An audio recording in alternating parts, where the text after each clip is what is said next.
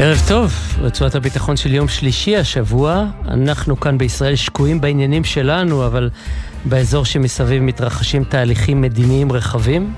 הגושים, איראן, המדינות הסוניות, מצמצמים מרחק זה מזה. כולם מדברים עם כולם. אויבים של פעם הם השותפים של היום. הפשרה רבתי, שעשויה להצליח אפילו חלקית ולהשפיע גם עלינו. אתמול דיברנו כאן על טורקיה ועל ארדואן שניצח בניגוד לכל התחזיות. היום נדבר על שני תהליכים שבראש סדר היום המדיני באזור. איראן ומצרים שחזרו לדבר, הפעם ברצינות, אחרי שנים של צינה יוקדת, ואיחוד האמירויות שמתגלה כמנוע לשינוי מדיני באזור, יוזמתית ובועטת, יעד שהוא הרבה יותר משופינג בדובאי. לסיום נדבר על מילון חדש לערבית קלאסית שיצא לאור בישראל. המחבר שלו, פרופסור מנחם מילסון, יספר לנו איך הוא מוצא, קורא מילים חדשות, ומה הוא עושה איתן גם אחרי שהמילון הודפס. אתם על רצועת הביטחון בגלי צה"ל, מיד נתחיל.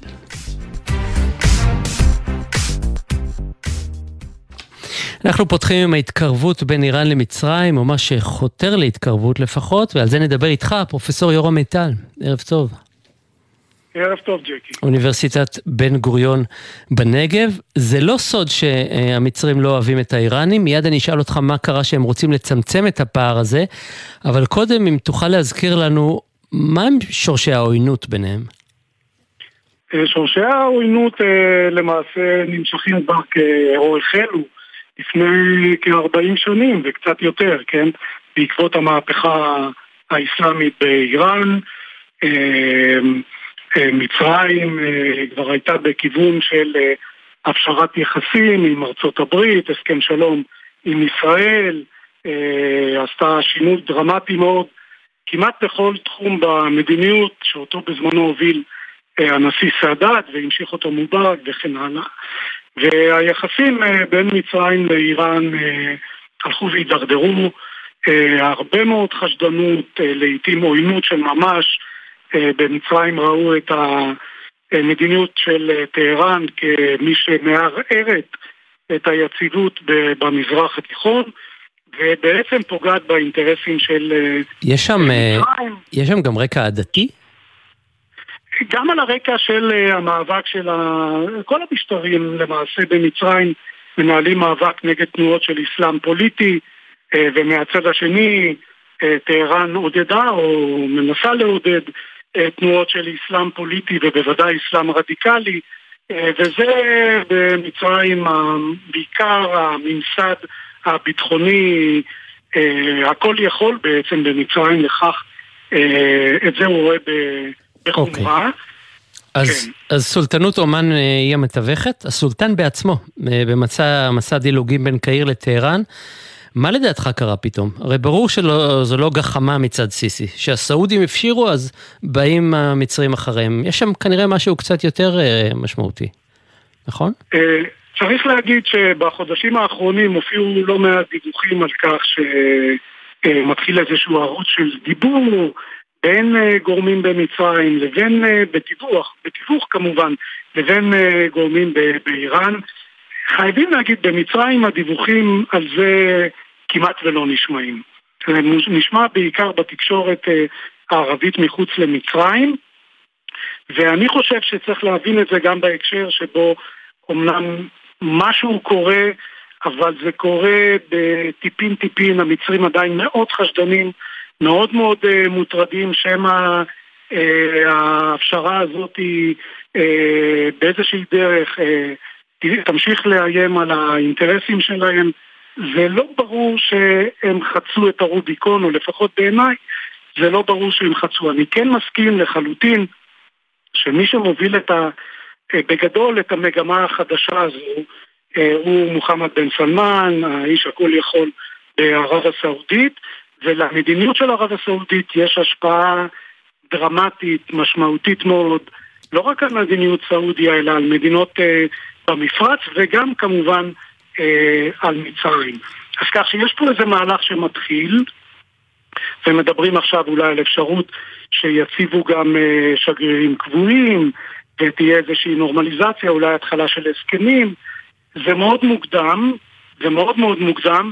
ממה שאני קורא זה שאותה חשדנות אה, במצרים כלפי טהרן, זה עדיין לא זה עדיין לא חלף מן העולם. כן, הכל עניין של תהליכים, מן הסתם. אה, בכל זאת, אני אשאל אותך, אתה רואה עולם שבו מצרים ואיראן אה, מחממות את אה, יחסים עד לדרגה כמו שהייתה פעם? את, קודם הזכרנו את, את איפה, איפה זה התפלג והתפצל, אבל מצרים בימי השאה הייתה מאוד קרובה לאיראנים. האיראנים עזרו להם במלחמת יום כיפור כזכור, עם אספקה של נפט בעיקר. השאה היה מקורב לסאדאת והגיע אחרי שהוא הודח, הוא, הוא טס לקהיר והוא מת שם גם.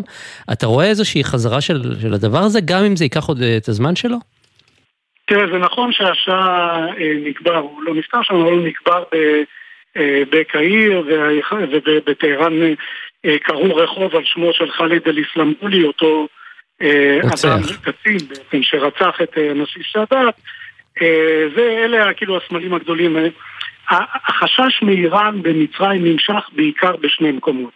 אחד, מהמעורבות ההולכת וגוברת עדיין, וכמובן גם בזמן שאנחנו מדברים, המעורבות של איראן בעניין הפלסטיני, ופה מצרים מעורבת ושקועה בעניין הזה גם היא עשרות שונים, וכאן אני חושב שיש עוד הרבה מאוד דרך עד שנראה איזושהי אה, הפשרה. והעניין השני הוא אה, אה, מה שבעיני המשטר, בוודאי של הנשיא עבד אל פתאח אל-סיסי, זה איזושהי מעורבות בעניין של אה, תנועות אסלאם פוליטי, במילים אחרות, בעיקר אחים מוסלמים אה, במצרים. זה עדיין על השולחן. האם ההתקרבות הזו, שאני מסכים איתך, היא קורית, כן? האם ההתקרבות הזאת נועדה גם כדי להביא לאיזה שהן הבנות שלא תהיה מעורבות כזאת איראנית? ימים יגידו, כן? אני חושב ש... אנחנו נמצאים על סיפו של איזשהו שינוי. האם הוא יבשיל לאיזשהו מהלך אזורי גדול, אה, בעיניי זה קצת מוקדם מדי. לומר. טוב, אנחנו נמשיך לעקוב, אה, גם בעזרתך אולי, פרופסור יורם מיטל, תודה רבה. תודה רבה, ערב טוב.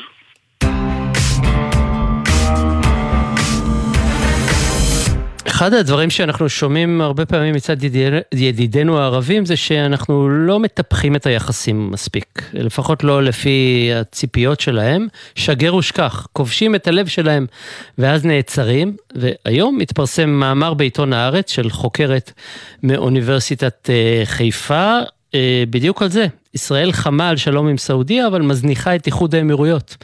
איתנו עכשיו הכותבת, דוקטור מורן זגה. ערב טוב מורן. ערב טוב, ג'קי. אז אה, אה, אני אמרתי שאת אה, חוקרת ומלמדת באוניברסיטת חיפה, אבל שכחתי שאת גם עמיתת מדיניות במכון המחקר מתווים. עוד מעט אנחנו נדבר על ישראל ונקשור הכל יחד, אבל קודם נגיד שבמאמר הזה את מדברת בהרחבה על איך שאיחוד האמירויות יזמה את החזרתו של אסד, נשיא סוריה לליגה הערבית, שהיא בעצם המוח נכון. מאחורי המהלך. למה בעצם הם עשו את זה? או, יש הרבה סיבות. אה, נתחיל מסיבה ערכית תרבותית, סוריה בעיניים האימראטיות שבויה בידיים זרות. אה, בידיים של איראן ורוסיה וטורקיה אה, ומבחינתה, מבחינתה של איחוד האמירויות, סוריה היא לחלוטין ערבית ויש להשיב אותה לחיק העולם הערבי. אז זו הסיבה שהיא לחלוטין בעומק, ה, בעומק התרבותי של הדברים.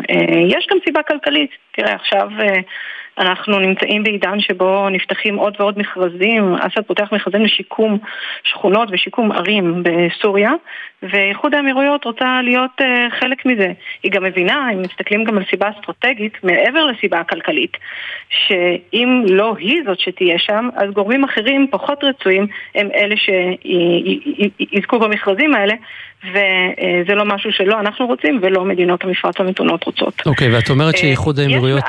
כן. חלוצה בעיצוב יחסי כוחות אזוריים, לאו דווקא במקרה הסורי, אלא בעוד מקומות. נכון. איפה למשל? אז אה, טוב, ראינו את זה בעצם הפשרת יחסים עם כל המדינות שאיתן לאיחוד האמירויות לא היו יחסים טובים או לא היו יחסים בכלל. אז קודם כל עם ישראל, הסכמי אברהם, זו דוגמה קלאסית של זה, אבל אה, לאיחוד האמירויות, ועוד שלא היה לה איזשהו סכסוך ישיר עם ישראל, היו לה סכסוכים מאוד מאוד קשים גם עם איראן, גם עם קטאר ועם טורקיה, והיא נרמלה את היחסים עם כולם. רק בשביל לסבר את האוזן, טורקיה בשנה של, אה, שבה אה, איחוד האמירויות וערב הסעודית ובחריין הכריזו על החרם על קטאר ב-2017, טורקיה ניצלה את המשבר הזה בשביל לבנות בסיס צבאי ימי במרחק של פחות מ-40 קילומטר מאיחוד האמירויות, על אדמת קטאר. רמת המתיחות בין המדינות הגיעה לממדים שבאמת היה נראה שאי אפשר היה לגשר ביניהם. וב-2021 איחוד האמירויות הפתיע עם חידוש היחסים האלה עם טורקיה, וכמו שאמרתי, עם עוד שורה של מדינות, כחלק מתהליך מאוד מאוד גדול. מה מתחולל ביחסים שלהם עם, עם איראן, עם האיראנים? וואו, טוב, זה סיפור מעניין, בגלל שעל פניו הם משדרים חימום יחסים, אה, יש הרבה מפגשים דיפלומטיים ברמה הבכירה ביותר, בשבוע שבו אה, הוכרזו היחסים הרשמיים, חזרת היחסים הרשמיים בין ערב הסעודית לבין איראן, אה, עלי שמחני, אה, ראש המל"ל, איראני, הגיע לביקור אה, אצל מוחמד בן זייד באבו דאבי. אה, זאת אומרת, יש פה את הרמה הבכירה ביותר, זה מימד אחד, יש עוד מימד של פומביות היחסים, שזה גם מאוד חשוב, השגרירויות לפני שנה נפתחו מחדש, יש ועדות משותפות שהן דנות בכל מיני נושאים אזרחיים, גם כלכליים, גם סביבתיים, שזה ללמדך שזה הרבה מעבר לדיפלומטי, יש פה גם רמה של uh, people to people. ועל פניו התמונה שמתקבלת היא של נורמליזציה בהתהוות. אבל חשוב להגיד ולהסתייג שמתחת לפני המים השקטים הללו כביכול כל הזמן מבעבע איזשהו מתח שמאיים על האידיליה הזאת. אה, ביטוי אחד של זה זה למשל בהתנגשויות אלימות, אמנם בעצימות נמוכה, אבל במים הטריטוריאליים של איחוד האמירויות יש כל הזמן אה, ככה עצירות קטנות איראניות ש... שיוצרות כל מיני הטרדות כלפי אוניות אה, זרות שעוברות במים הטריטוריאליים של איחוד האמירות, זה ממש פגיעה בריבונות. כלומר, כל פעולה כזאת יכולה להיחשב לקזוס בלי.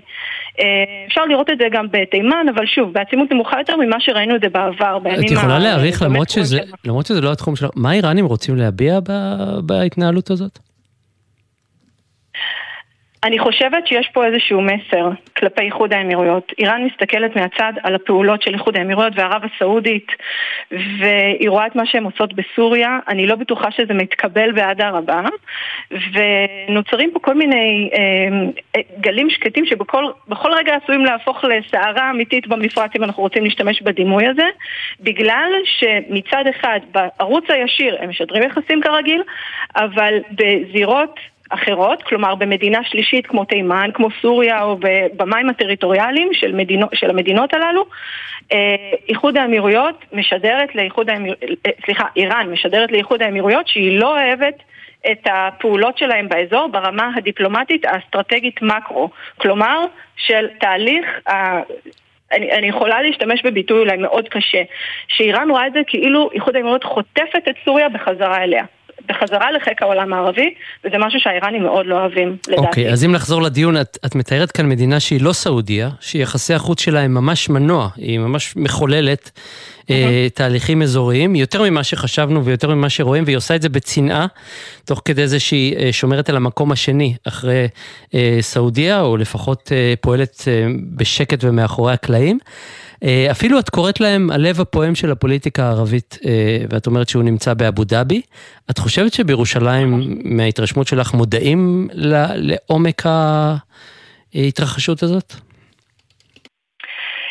תראה, לדעתי, עדיין יש, uh, התפיסה השולטת uh, בקרב המודיעין והמחקר ומקבלי ההחלטות וכל מה שאנחנו שומעים גם ברמה הציבורית היא שערב הסעודית היא המדינה הגדולה, היא המדינה החשובה, היא זו שמניעה תהליכים, היא זו שמצטלמת ומארחת את הליגה הערבית, כלומר זאת היא וצריך להתמקד בה וצריך לזכות בה בתהליך הנורמליזציה. שזה לא בלתי מדויק.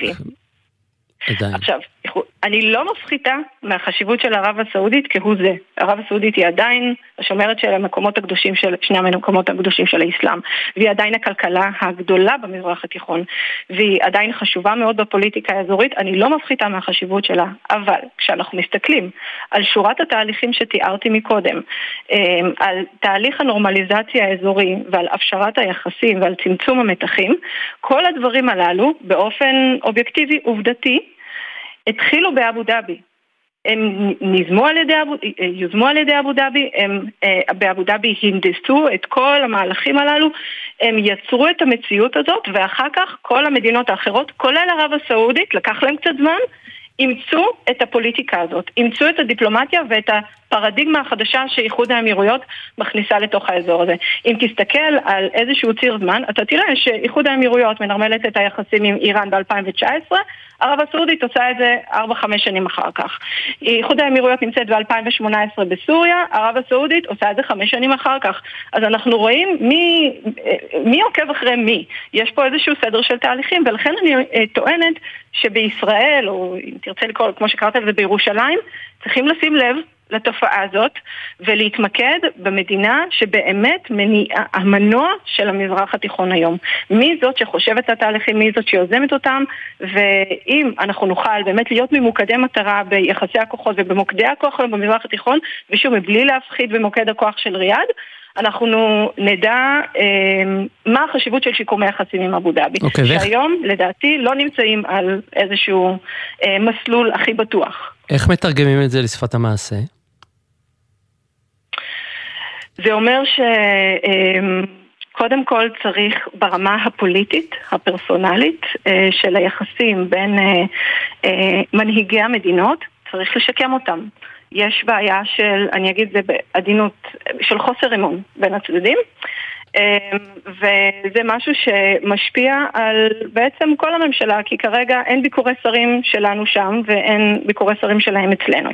וזה משהו שאם זה לא מתקיים בשכבה הזאת, בשכבה הדיפלומטית העליונה ביותר, כל מה שקורה מתחת הוא, הוא נחמד, הוא טוב, הוא חשוב שהוא קורה. אמ, יחסים כלכליים מצוינים, אה, תיירות, הכל פתוח. על פניו נראה שאין האטה ביחסים, אבל אם אין את השיקום של היחסים הדיפלומטיים, אז אה, כל מה שמתחת הוא רק, אה, כמו שאני קוראת לו, בונוס, או nice to have, אבל זה לא הדבר העיקרי.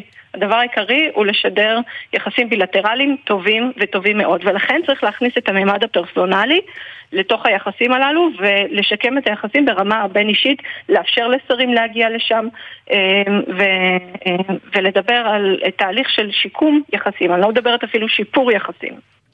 דוקטור מורן זגה, תודה רבה. תודה לך, ג'קי.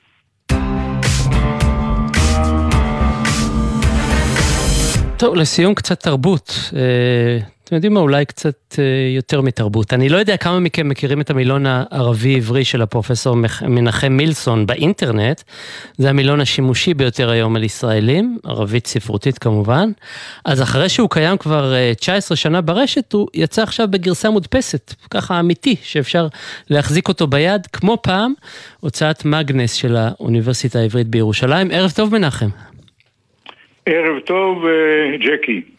פרופסור אמריטוס. ערב טוב למאזינים. אה, לשפה וספרות ערבית באוניברסיטה העברית. מאז שהמילון יצא לפני חודשיים, אולי קצת פחות, אה, כבר אתה הכרת עוד ערכים שהעלית למילון באתר, נכון? או בוא נגיד את זה בצורה יותר מדויקת. אתה מסרת את המילון לדפוס בספטמבר, לפני שמונה או תשעה חודשים, אבל מאז אצלך ברשימות נוספו עוד 200 ערכים. אתה כל הזמן מעדכן אותם במילון שלך ברשת. מה זה אומר, שהערבית ממציאה כל הזמן מילים חדשות, או שאתה מצאת אותם פשוט? הערבית, כמו כל שפה, אינה אה, קופאת על שמריה, אינה דורכת במקום. השפה מתפתחת כל הזמן. זה נכון בערבית, זה נכון בעברית. זה נכון בשתי השפות, ואנחנו עוקבים אחרי ההתפתחויות. אה, המילים שנוספות, מהן חדשות, מהן גם מילים ישנות שקודם לא איתרנו. אה, זה היתרון הגדול של מילון מקוון. המילון המודפס, אה, גם הוא, כלומר אני אוהב את שני ילדיי, גם את המילון המקוון וגם את המילון המודפס. גם אני אוהב את שני ילדיי. הוא משקף את המילון המקוון וערוך כך שיתאים לדפוס, כלומר המילון המקוון יש לו גרפיקה של דפי אינטרנט. המילון המודפס יש לו מעוצב גרפית אה, לספר, אז המשתמשים יכולים לראות זאת, אבל מאז שלחנו את המילון לדפוס, כששלחתי את המילון לדפוס היו בו 44,120 ערכים. כיום, בספירה שערכנו היום, כלומר המחשב ערך את הספירה עבורנו, יש 44,272 ערכים. כלומר בממוצע כל חודש נוספו 20 ערכים. אז אני חוזר לשאלת המקור שלי. כן. מישהו שם עובד ומייצר עוד ערכים? או מילים חדשות? זאת אומרת מישהו. אה, כלומר, ערכים אני מוסיף למילון. אה, השפה צומחת ואני עוקב אחרי, אני ואנשים אחרים. אה, אני ניזון ומסתייע בעצותיהם של המשתמשים. כלומר, אנשים משתמשים במילון, נתקלים במילה שהם לא מכירים, או בביטוי שהם לא, לא מכירים או לא מצאו במילון, ושולחים לי. אני בודק את זה, רואה אם אכן זה ביטוי שכיח במידה מספקת, או כשר, כלומר מופיע בכלי תקשורת מוכרים, בעיתונות מוכרת או בספרות מוכרת, ומוסיף את זה. מוצא את ההגדרה המתאימה בעברית ומוסיף את זה למילון. ואתה, הערכים שאתה מוצא בעצמך, איפה אתה מחפש ומוצא אותם? עשיתי לי כלל אה, מזה שנים שאני בכל יום קורא לפחות כתבה אחת בעיתון או כתב עת ערבי, והאינטרנט מאפשר את זה, כתבי עת מכל העולם הערבי, מסוריה, מלבנון, גם מהארץ, מסעודיה, ממצרים, ואני קורא ומרחרח אם אני חש שיש איזה ביטוי שלא מוכר לי, אני בודק אה, ורואה אם זה נמצא במילון, לא נמצא. יש... אה, וכך נוספים. אה, קודם דיברת על אה, שני בניך שאתה אוהב, אבל אני רוצה לשאול אותך שאלה שנוגעת לערכים כולם. כן. 44 כן. אלף ויותר. כן. יש ערך שאתה מחווה במיוחד? מכולם? אני, כל הערכים שווים. אני צריך לדייק ולשפץ ולדאוג שכל ערך יהיה מדויק וברור ומשתדל להוציא אותו נכון ככל שאפשר, ככל שאני יכול. אה, אבל יש ערכים שאני אולי אציין אה, כדי להראות את הייחוד של המילון. אתחיל בערך שהכנסתי למילון לפני שבועות אחדים, וזה ערך שהוא פועל, מי שיודע בבניין עשירי, נתקלתי בו בכתבה שקראתי, אה, פירוש המילה, הפועל הזה הוא להתנהג באכזריות ובפראות, זה היה מאמר שהתקיף את מדינת ישראל. וייחס את ההתנהגות הזאת לנו. השורש היה מוכר, זה מוכר כשם תואר שנמצא בכל המילונים. בבניין עשירי זה לא היה קיים בשום מילון, כי הפועל הזה נתחדש בעיתונות כנראה ב-20 השנים האחרונות. איתרתי את זה, בדקתי, ראיתי שזה מופיע בעיתונים חשובים, והכנסתי את זה למילון. אז זה דוגמה של ערך... מנחם, תגלה לנו מהו הפועל. אה, הפועל הוא, למי שיודע ערבית, זה איסתשרסה. שם התואר הוא שריס, שזה אכזר או פראי, וזה בעניין אסירים מהפועל הזה, ושם העצם המופשט שמוכר, שרסה, אכזריות, אה, התנהגות פראית. אה, דוגמה של ערך אחר שאני ככה חושב שהוא מיוחד, זה הערך מועלקה. מועלקה, אה, מהשורש עין ל"ק, זה אחת, מועלקה היא אחת משבע או עשר המועלקת השירי המופת של השירה הערבית העתיקה. וזה מופיע בכל המילונים. אבל יש משמעות של מועלקה שאיננה מופיעה ברוב המילונים, אצלי היא מופיעה, שזה בהלכה המוסלמית מועלקה זה אישה עגונה. כי העליקה זה להיות נדבק או תלוי, אז מועלק זה תלוי ואינו יכול לזוז, ולכן זה השם שניתן לאישה עגונה, מועלק. טוב, פרופסור מנחם מילסון, נגיד רק שהשנה אתה תחגוג 90, קשה מאוד להרגיש את זה בקולך. אני רוצה לא לאחל לך עד 120, אבל אני חושש שתיעלב, זה קצת uh, קרוב מדי. מה לא, עושים? לא, לא, לא. אני אספק גם בפחות. העיקר שאני אוכל להמשיך ליהנות הן מעבודתי ובעיקר ממשפחתי. תודה רבה לך. נועה נווה הפיקה את המשדר הזה, על הביצוע הטכני הייתה גלי זר, איתה בהפקה עם נועה היו אליעזר ינקלוביץ' ורק הוא. אני ג'קי חוגי. בחסות כל מוביל, היבואנית הרשמית של יונדאי, מיצובישי, אורה, מרצדס וג'נסיס, המציעה מגוון מסלולי קנייה מותאמים אישית, לפרטים כוכבית 3862. בחסות אייס, המציע לכם לשיר במקלחת עם מבצעים, כמו ראש גשם גדול שבמבצע ב-99 שקלים. אייס.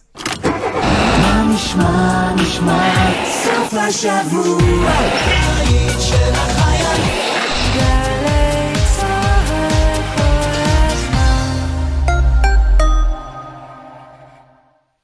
הכירו את שרה, אחות מיילדת בפנסיה. בכל חודש היא ילדה 45 תינוקות בממוצע, שזה בערך 540 לידות בשנה. אם תכפילו את זה ב-40 שנות עבודה, תבינו שמספר הילדים שהיא עזרה להביא לעולם יכול למלא איצטדיון שלם. אספקט, שרה. תנו כבוד למבוגרים שלנו. הם ראויים לזה. הביטוח הלאומי, לצדך ברגעים החשובים של החיים. מגדל דוד, מוזיאון ירושלים מחדש. לגלות את ירושלים בתערוכה חדשנית המספרת את סיפורה של העיר. הפתיחה ב-1 ביוני. פרטים באתר. עכשיו בלוטו 22 מיליון שקלים, ובדאבל לוטו עד 44 מיליון שקלים. בומבה! המכירה אסורה למי שטרם מלאו לו 18. אזהרה, הימורים עלולים להיות ממכרים. הזכייה תלויה במזל בלבד. ללמוד בזמן, במקום ובקצב שתבחרו. האוניברסיטה הפתוחה. ללמוד שאפשר גם אחרת. ההרשמה בעיצומה. כוכבית 3500. שלום, כאן יוחנן פלסנר, נשיא המכון הישראלי לדמוקרטיה. היום ייערך כנס אלי הורוביץ, הכנס המרכזי לכלכלה וחברה. על רקע האתגרים בכלכלה העולמית, נשב יחד מומחים מהמגזר הציבורי, העסקי והאזרחי, לגיבוש חזון למשק ולהייטק, ונדון ביוקר המחיה ובמעמד השלטון המקומי. פרטים באתר המכון הישראלי לדמוקרטיה. דמוקרטיה. אז יגידו שאת לא זמינה, שאת מסננת, שאת סוציומטית. אז יגידו, אבל את לא תתעסקי בנייד בזמן הנהיגה, ותחזרי לכולם רק אחרי שתחני במקום בטוח. והם? בסוף הם יגידו לך תודה. תודה שאת מחויבת לחיים שלך ושל כל האנשים שבדרך. הרלב"ד גולנצ'יקים, לציון 75 שנה לצבא ההגנה לישראל, יימתחו בהקשב! 2-3 הקשב! מגזין החיילים של גלי צה"ל יורד לשטח בשידור מיוחד לרגל 75 שנה לייסוד צה"ל עם חיילי חטיבת גולני בבסיס צנובר, הערב בתשע, גלי צה"ל. עכשיו בגלי צה"ל, המהדורה המרכזית של חדשות 13. מבעוד מועד, דודי. תודה רבה, אור. תיעוד הפיגוע בצפון השומרון והזעם של המתנחלים בכתבה של ישי פורט.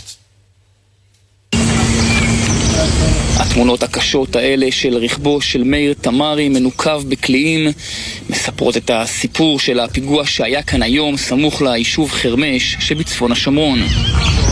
תמרי היה בדרכו לביתו כשמחבל חמוש בנשק מסוג M16 ערב לו ורצח אותו. אנחנו כאן נמצאים בזירת הפיגוע כאשר רכבו של המחבל נוסע מאחורי רכבו של מאיר לפתע הוא מחליט להיצמד אליו, יורה ביותר משבעה כדורים ונמלט לעבר הכפרים. בתיעוד הזה אפשר לראות את רכבו של תמרי ברכב הלבן שלצידו נמצא המחבל, הוא עוצר לידו, נצמד, יורה מטווח אפס ואז נמלט בלי שאף אחד עוצר אותו. ממש מעל הנקודה שבה היה הירי ישנה עמדה של צה"ל, אלא שהיא לא הייתה מאוישת, דבר שאפשר למחבל לעשות את הפיגוע ללא הפרעה. מטרים ספורים משם נמצאת עמדה נוספת, וגם היא הייתה ריקה מחיילים, ודרכה היורה נמלט. צומת שאמורה להיות מאוישת על ידי הצבא, רכב חולף, יורה צרור בעוד עשר דקות הוא נמצא בטול כרם ושותה קפה. דבר שהיו יכולים למנוע בסך הכל בהצבה של מספר חיילים במקום 24-7. תמרי נפצע קשה מאוד ולמרות זאת הצליח לנסוע 200 מטרים עד לכניסה ליישוב. שם סיירת צנחנים ומגן דוד אדום העניקו לו טיפול רפואי ופינו אותו לבית החולים הלל יפה שבחדרה. בחור צעיר, אבא לילדים קטנים. וקשה להקל. ניסיונות ההחייאה לא צלחו, ותמרי, בן 32 בסך הכל, מת מפצעיו יום לפני יום הולדתו. זה היכה בנו, זה היכה בנו די קשה. איבדנו תושב יישוב שלנו. לצד הכאב שהם מרגישים היום, לתושבי חרמש קשה להסתיר את הכעס. אם היה שם חייל בעמדה, פשוט זה היה נמנע, והוא היה איתנו היום. והתושבים מרגישים יותר ביטחון. הפיגוע הזה התרחש בצמידות למחסום ביטחוני שהוסר בגלל לחצים פוליטיים ממדינות